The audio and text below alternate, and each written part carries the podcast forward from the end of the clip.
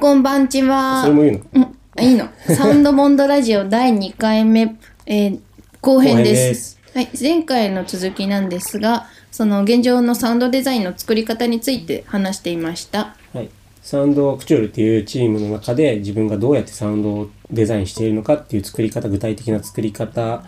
の手始めみたいなところを喋ってたんだけどうん。で、音色の話までした。そうだねでまあじゃあ本当に超今超今最近の自分の作り方うん。としてはなんかもう自分で弾くのをやめてみようと思ったんだよねうん。それ、意味わかんないよね。普通に考えたら。曲弾かないで作るってそれっていうどうやってやるんですかってなってこないなんかやっぱ弾いてると自分の手の動きってやっぱパターン化されてきちゃうんでどうしても無意識のうちにうん。なんかこれ俺のメロディーだなって絶対あんだよね。アモン君の音だっていう。そうなんかと一貫性あるけど説明できないんだけど、やっぱね自分が弾きやすいとかもあると思うん、まずでよく使う音みたいなのも決まってくるだろうしうねそうまあ割と使いやすい自分のそのプリセットがあってうんそういうとこから始めてったりもするんだけど、うん一回そういうところをから離れて考えてみたくなった究極ですねやっぱ1時間の音音楽じゃねえやサウンドデザインを作ってそれを何回も何回もやるってなるとうんどうしても自分のパターンが生まれてきちゃうから、うんそれがまあ味だったり、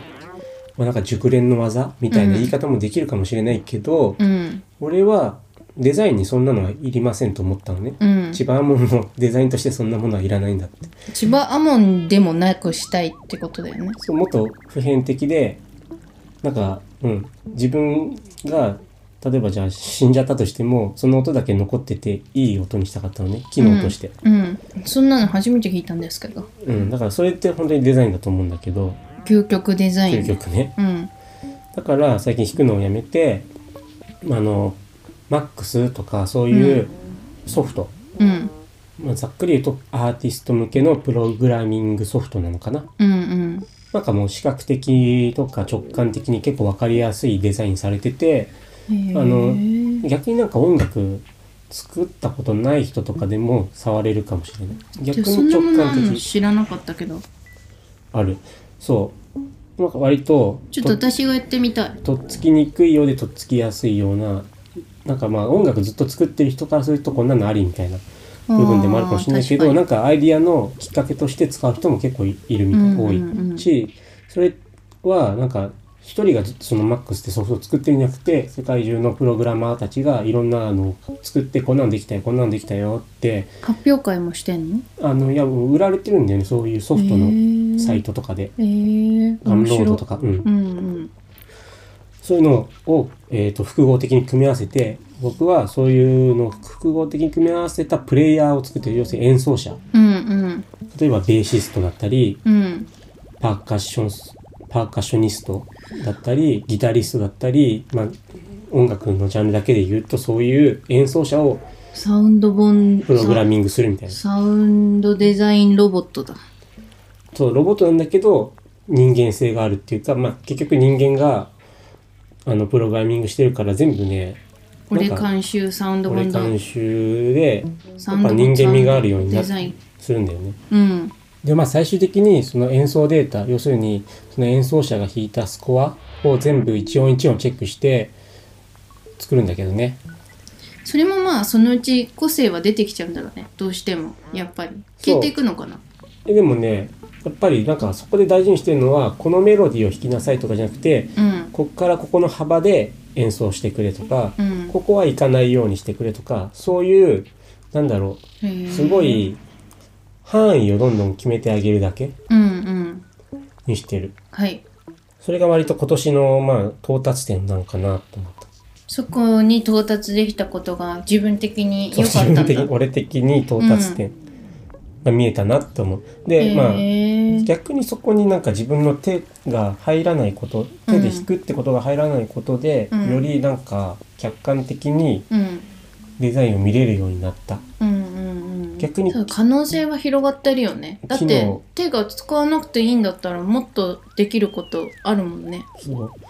う逆にもっとその見えてこなかった部分機能的な部分とかがよりクリアにうんなってきたかなうとんうん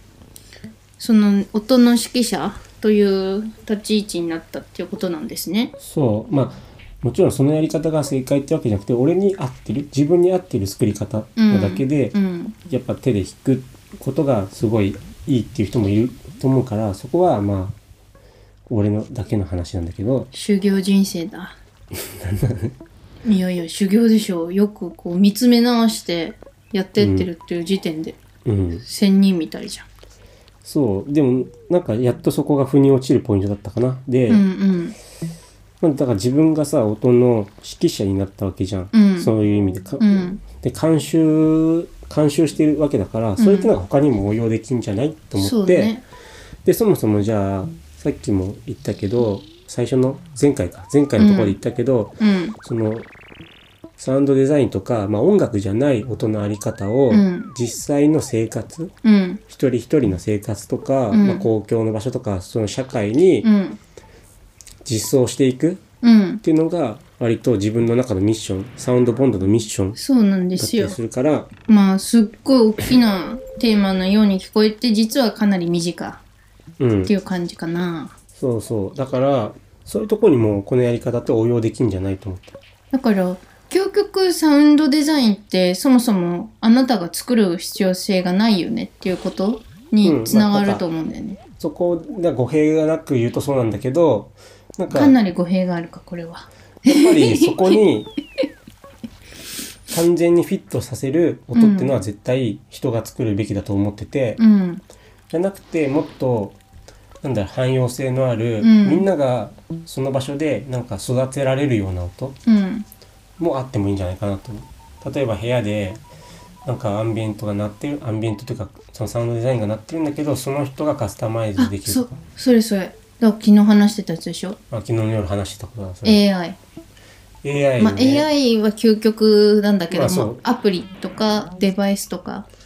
そうを使ってやりたいこれ私アイデアでしょいや俺もずっと思ってたんだ よ取り合いみたアイデいィな誰が特許持ってるかみたいになってくるんだ けどいやだって昨日言ったらそう俺っちもそうだったっていうそうそうでも他に考えてる人もすごくないいっぱいいると思うんだけどいやでもさ一緒に話してないのにさ同じ方向を見つ見ていたっていうのはすごいことよねチームとしては、すごいねそううんいう、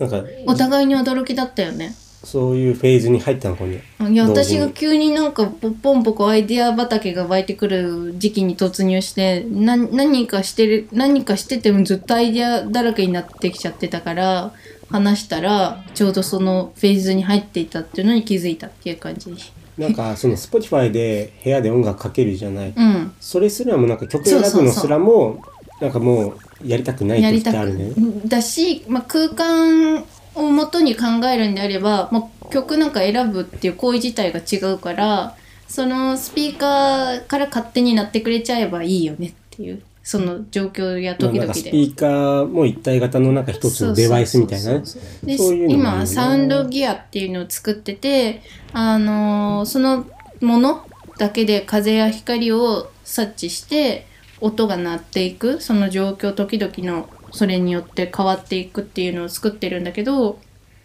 それのもっとこう進化版的な感じだよねそれだけで完結できて、なおかつアプリとまあ連携させて適当に設定してある程度の部屋の状況とかを設定させておけばそれがなってくれるみたいななんかもう技術的にはねできると思うんだよね誰か絶がやれ対ばできるっしょ、まあさすごいちょっとただやっ未ぱ知なそ領こ域すぎちゃっにてなんかやっぱアルゴリズムであったりなんかそういう AI であったりするからそれはあなたの監修が必要よそう僕だったりなんかそういうやっぱやってる人の人間がやっぱそこに人間性を吹き込まないと、うんうん、なんか最終フィットはできないかなと思う。でもその後にどんどんどんどん学習してって勝手に作ってくれてった上でまあアモコがなんとなくそれも最終的にはチェックはすると思うけどやってってくれたら面白いよねっていうのもあるよねうん、なんか、ねだからそれが作り上げるみたいな。進化していくのかなどうなんだ ろういやわかんない AI がさそれはももうの超すごい超面白超い音進を化作なってるかもしれないしね そう逆に勉強になりまだすかみらたほいなら AI だって最近なんかアートとかたま にやりだしてさとんでもないの作ったりするんじゃなんんかゴッホ風の絵うん、にとかしてくれるまあなんかとんでもないのがあって音も絶対出てくるわけじゃん、うんうん、そういうところからの学びもあるよねっていうそうそれはなんか割と個人個人が楽しむためのなんか心地の良い音うだんからその音楽でもなくアンビエントでもないサウンドデザインをその個人個人のところに届ける場合の実装の仕方だよね。うんでやっぱその